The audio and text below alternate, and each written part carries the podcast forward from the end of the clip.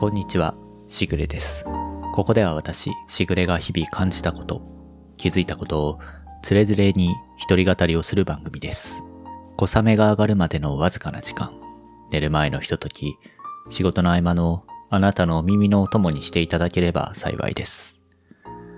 今日は本当はちょっと別のことを話そうかなと思って原稿の準備をしていたんですが、昨日、一昨日ですかね、えっ、と、ツイッターを見てましたら、えーあるニュースが流れてきていまして、で、それをちょっと調べているうちにですね、えっ、と、どうしてもちょっとその話をしたくなって、えー今日はその収録といいますか、その話をさせてもらいたいなと思っています。えー前回もですね、ちょっとこう時事ネタ的な、えー前回、前々回とですね、そういう話をさせていただいたんですけれども、えー本当はあまり時事ネタというか、特にですね、えちょっと暗めのニュースというか、あまり明るくないニュースというのは、意識的に取り扱わないように心がけていました。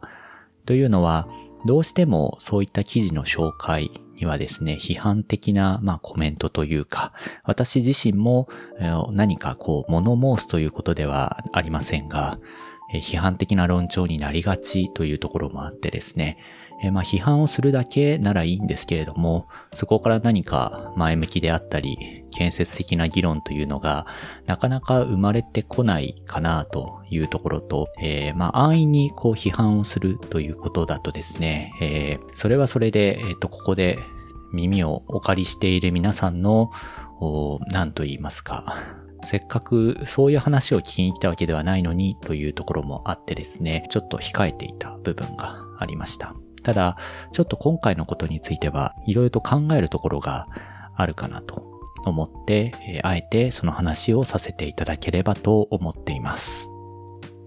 どんなニュースかと言いますと、え PR タイムという、えーとウェブの媒体があるんですけれども、小学生に大人たちの批判が1000件超え悲しい発売、えー小学生発案のランドセルが90%軽くなる棒、3ヶ月待ちヒットも非難に対抗するという記事が出ていまして、えっ、と、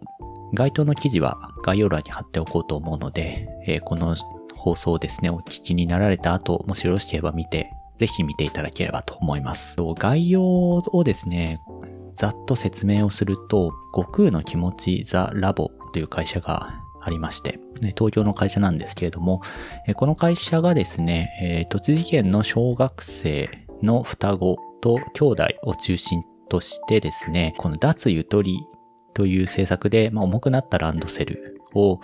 体感約90%軽くするスティックを開発して特許も申請しましたという、記事なんですね。えっ、と、これの商品名がサンポセルという名前で雑な説明をするとですね、キャリーケースのもっと簡易版みたいな、あの、キャスターと棒がくっついたようなものになっていて、それをですね、まあ、ランドセルに固定してつけておくと。で、ランドセル重いので、背負ってるとなかなか大変だと。特に、え小さい子はですね、大変だというので、えこれがですね、大変重くなってくる。あの、体感的にきついなと思ったら、これを、タイヤをですね、キャリーがついているので、それをこう手押し車というか、まさにあの旅行のキャリーケースのような形にして、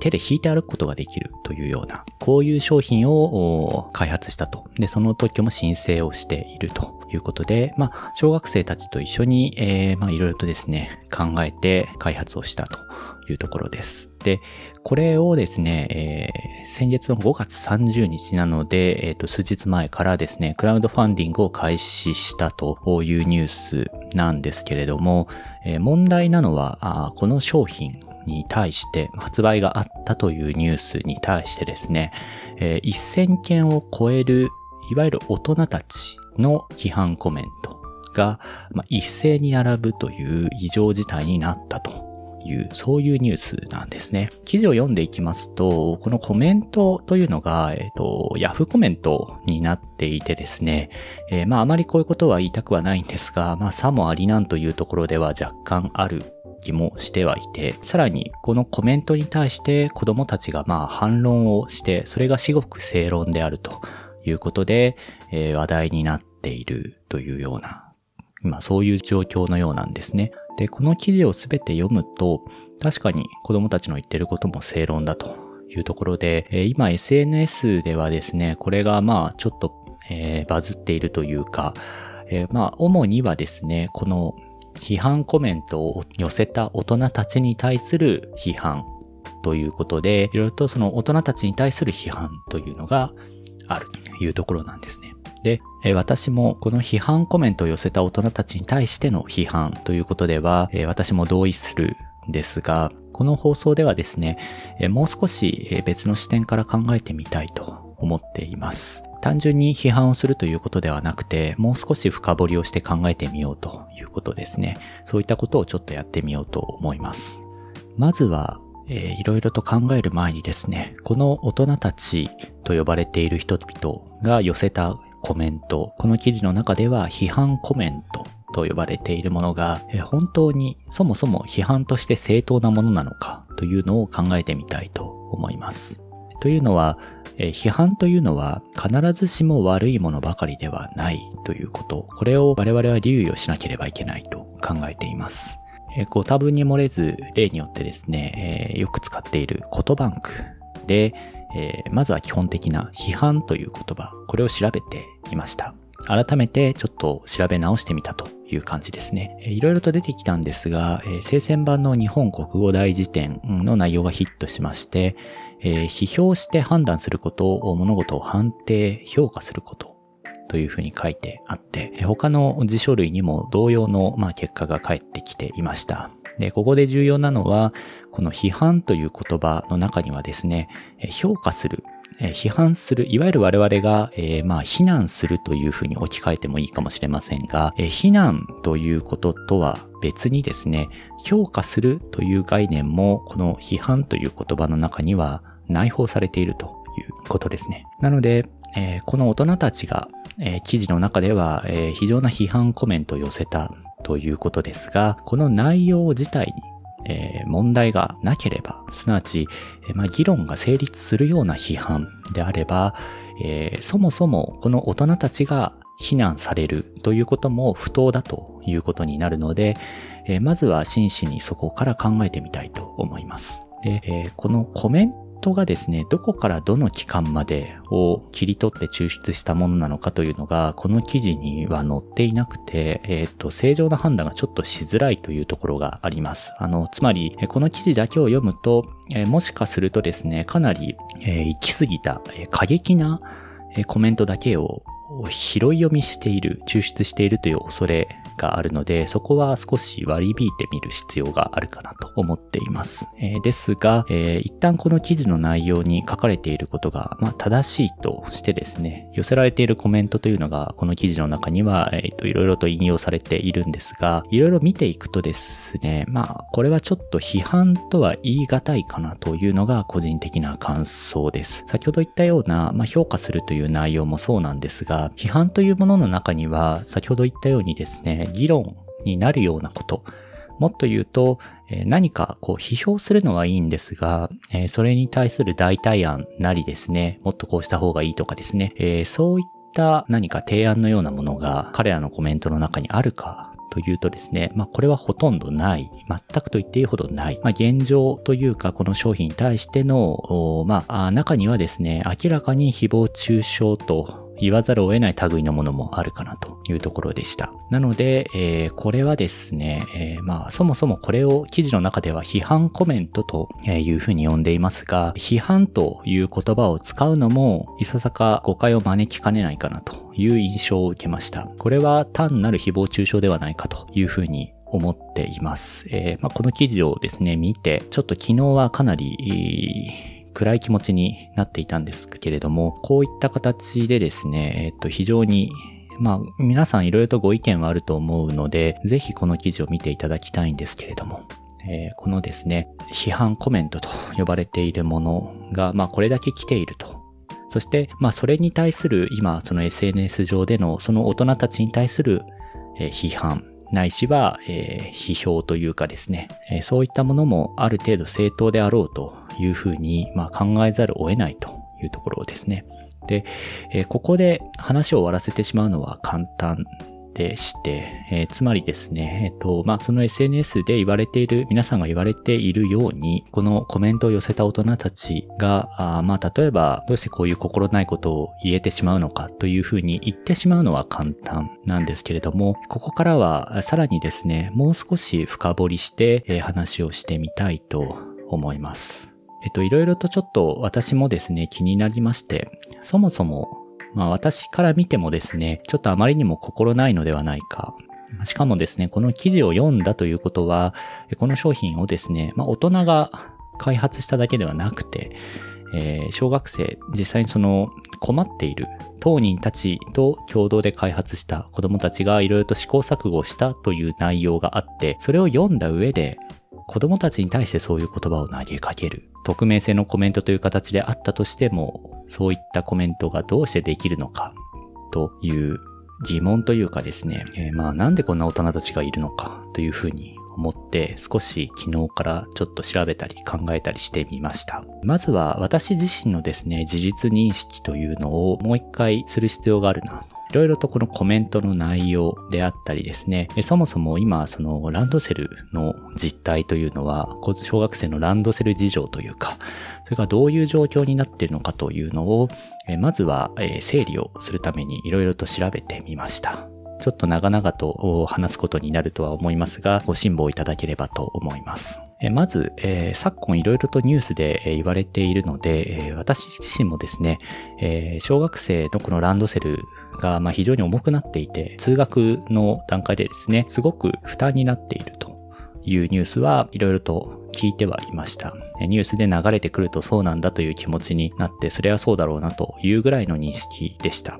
なんですが、じゃあ実際に今じゃあどれぐらいなのかというところをですね、改めて調べるためにですね、まず基本的なところから調べようと思いました。手始めとしてですね、小学生の平均体重と身長について、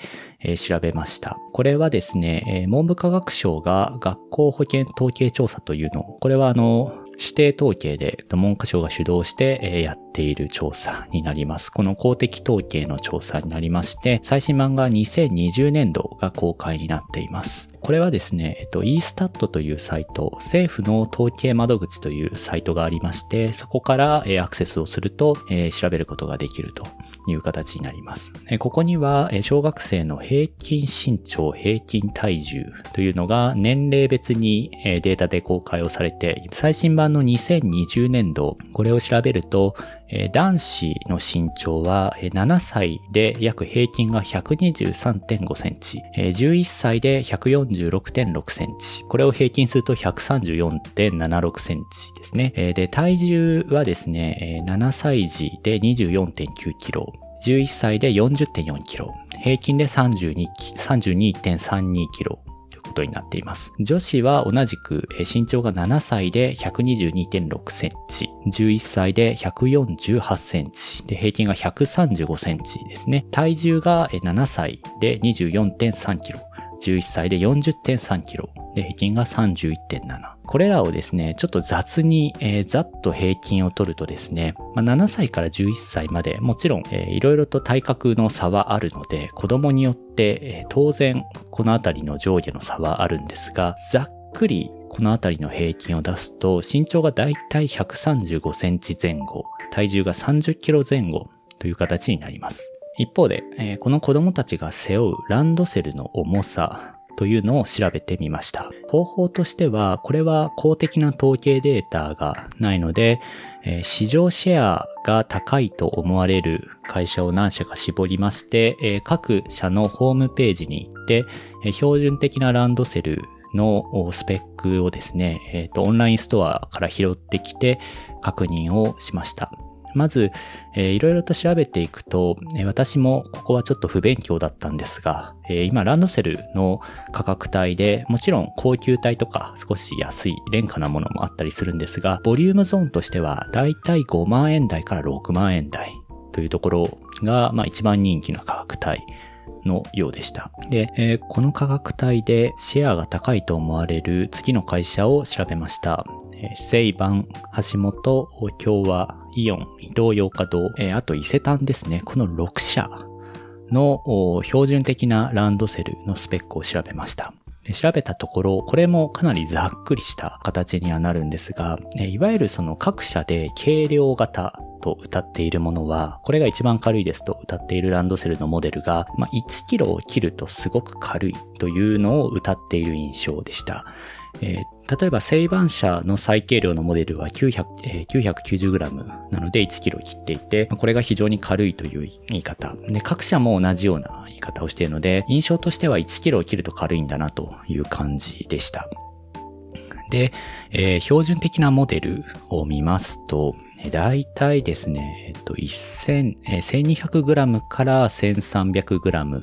1.2kg から 1.3kg ぐらいのモデルというのが、まあ、いわゆる標準的なモデルかなというところでした。次に、このランドセルに教科書を入れて、では実際どれぐらいの重さになるのかというのを調べてみました。教科書の重さについてもですね、公的な統計というのはありませんでして、いろいろと調べていたらですね、えー、2021年のダイムの記事で、この15年間、過去直近15年間で教科書の重さ、ページ数が約2倍になりましたよという記事がありました。で、これはですね、ソースを調べると、一般社団法人教科書協会という、いわゆる業界団体と思われますが、えー、この協会がですね、えー、教科書発行の現状と課題という調査レポートを毎年出していて、最新版が2021年度版を確認 PDF ですることができました。これを見るとですね、確かに直近15年でページ数は増えています。平成17年には、教科書が4857ページの総数であったものに対して、令和2年度版は約倍の8520ページになっていると。これはあのページ数が増えているのはいろいろと要因があるみたいですが、えー、一つにはこの脱ゆとり教育というところで、えー、まあ教育プログラムを充実させていかなければいけないという影響の中から、徐々に徐々にこのボリュームを増やすというところで、各教科の教科書のページ数が増えた結果、累積してこれほど増大しているということのようです。えー、これと合わせてですね、えー、フットマーク株式会社という会社が、えー、調査をしていまして、これはおそらくインターネット調査と思われますが、調査方法、詳細は、記事には書いてありませんでしたけれども、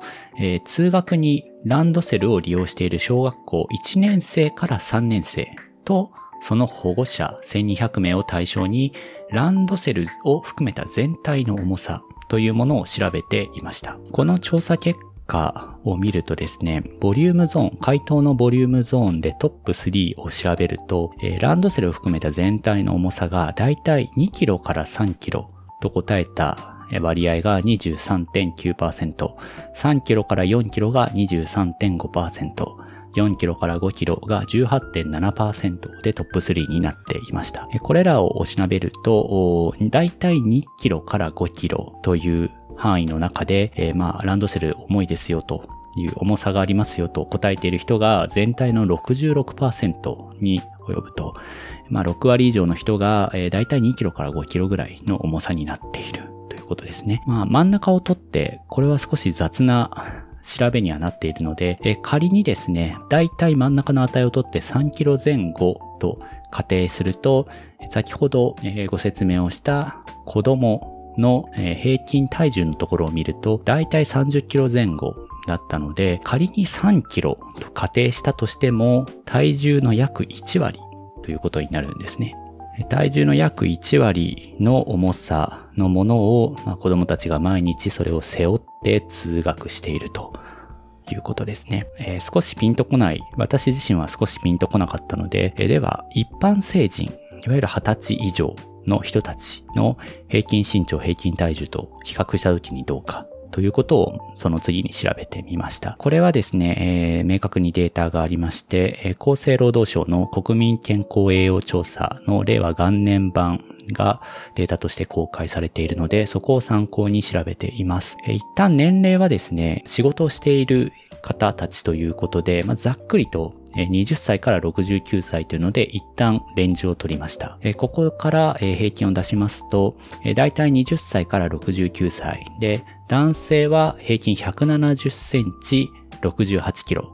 女性は157センチ53キロ。これもあくまで平均値を取っているので、当然人によって身長体重の差はあるですけれども、まあ、統計データからですね、すごく雑な平均値を出すとこれぐらいになるということです。ですので、えー、さらに、まあ、先ほどの小学生はまだその体が未発達というところで筋肉の成長であったり、そういうところを単純比較できないんですけれども、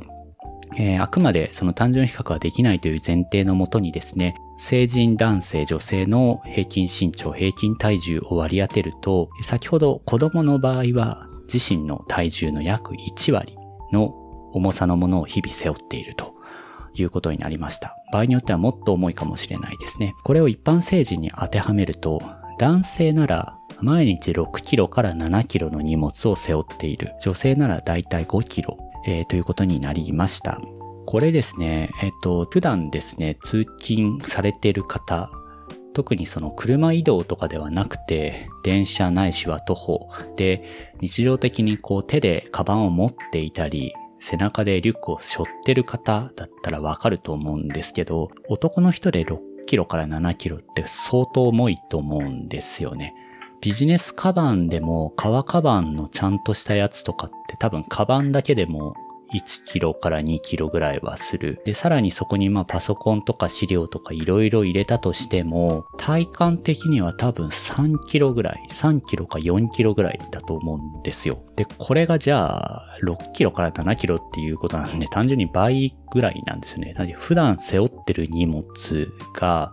倍の重さだったとして、それで毎日通勤できますかっていう話だと思うんですよね。女性も同様で、この5キロというのは多分かなり重いと思います。カバンがだいたい1キロぐらいの重さだったとしても、中に4キロ荷物背負ってるわけですから、もちろん先ほど単純比較できないというふうにお話はしましたが、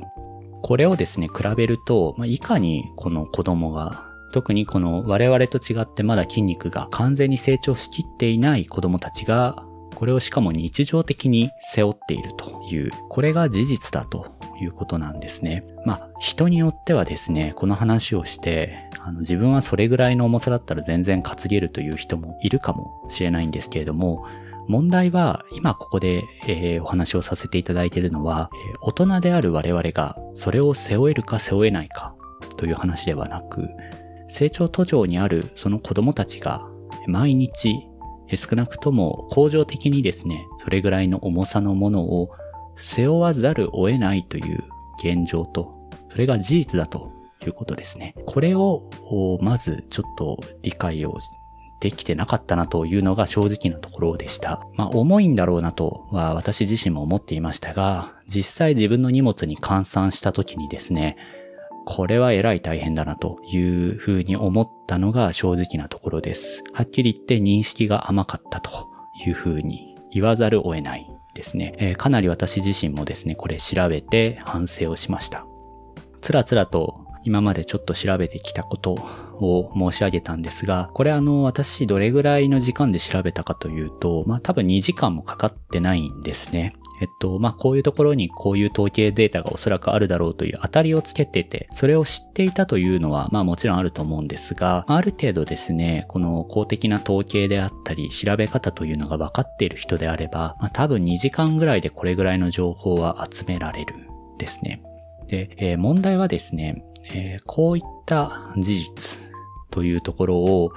えー、少しでも実際どれぐらい重いんだろうとか、どれぐらい大変なんだろうというところに、えまあ、思いを馳せられるか、考えることができるか、ということですね。このあたりの現状認識というのが、おそらくこのコメント、心ないコメントを寄せた、この記事では大人たちと呼んでいる人々には、この認識がなかったんではないか。あるいはあったとしても、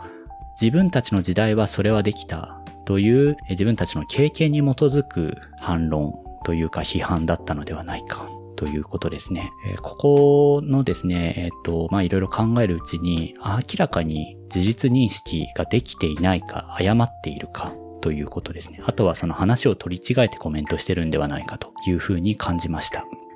問題は、今の子供たちがどれだけ大変か。そして、そのために何かいい方法はないかというところでコメントをするとかですね、議論するということであれば、それは前向きだと思うんですが、単にこの事実認識がない状態で、えー、誹謗中傷をしているだけなんだろうというのが、いろいろと調べてみたところの今のところの私の結論です。一方でですね、この Yahoo コメントを利用している方たちがどういう属性なのかというのを調べてみました。これもですね、コメントを投稿している人の属性データというのは、公開されていないんですけれども、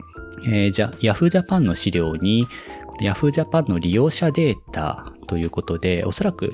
営業資料のようなものなんですが、この媒体資料というのが、最新版2022年版というのが公開されていて PDF で見ることができました。これを見ると、男性は52%、女性は48%ということで、ここは性別の差はほぼほぼなく、大体半数ぐらいということでした。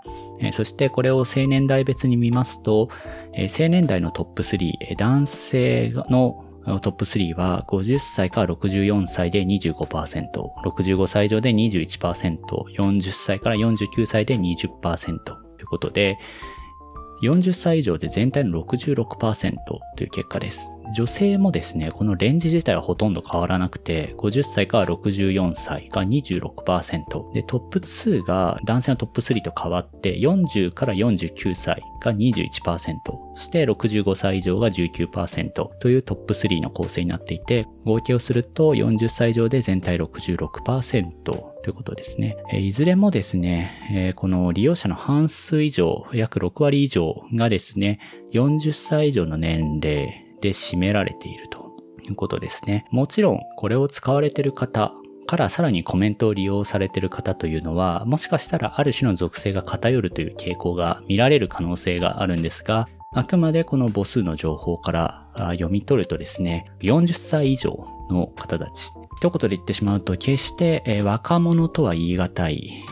年齢層の人ですね。この人たちが、えそういう心ないコメントを寄せている割合が多いだろうと推定されるということですね。そして、働き盛りと思われるこの年代が、こういったニュースに対して一部の人が現状認識ができずに、誹謗中傷という形で、こういうところにコメントを寄せてしまっているという事実ですね。これらいろいろ考えまして、なんというかですね、非常にこの、まあ昔から言われてることですが、この匿名性のですね、非常に悪い部分が、このニュースには出ているかなというふうに思いました。つまるところ、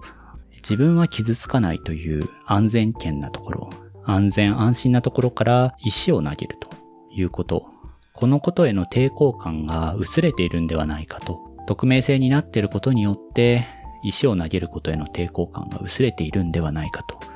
本人たちは石を投げてるつもりすらないのかもしれないですね。しかもそれがいわゆる若者ではないということですね。得てして我々はこの SNS を利用することに対して、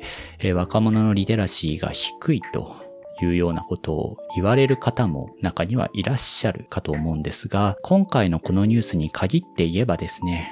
少なくともこの若くはない人たちがボリューム層の媒体でこういう心ないコメント、そして現状認識のできていないコメントということが、まあ、発生していると。言葉を選ばずにいれば、明らかにリテラシーの低い人たちがこういったことをしている。という現実ですね、えー、非常にこれ調べていてちょっと暗い気持ちにはなったんですけれども、え、一方で、えー、子供たちがですね、この大人たちに対してまあ反論をした、そしてそれが記事を見る限りでは非常に正論だろうと思われるようなことですね。もちろんこの子供たちの反論に対してさらに議論ができるような大人がいれば、それは明確に批判と言ってよくてですね、今の子供たちが抱えているこの現状ですね、体重の1割もある荷物を日々背負わなければいけないという、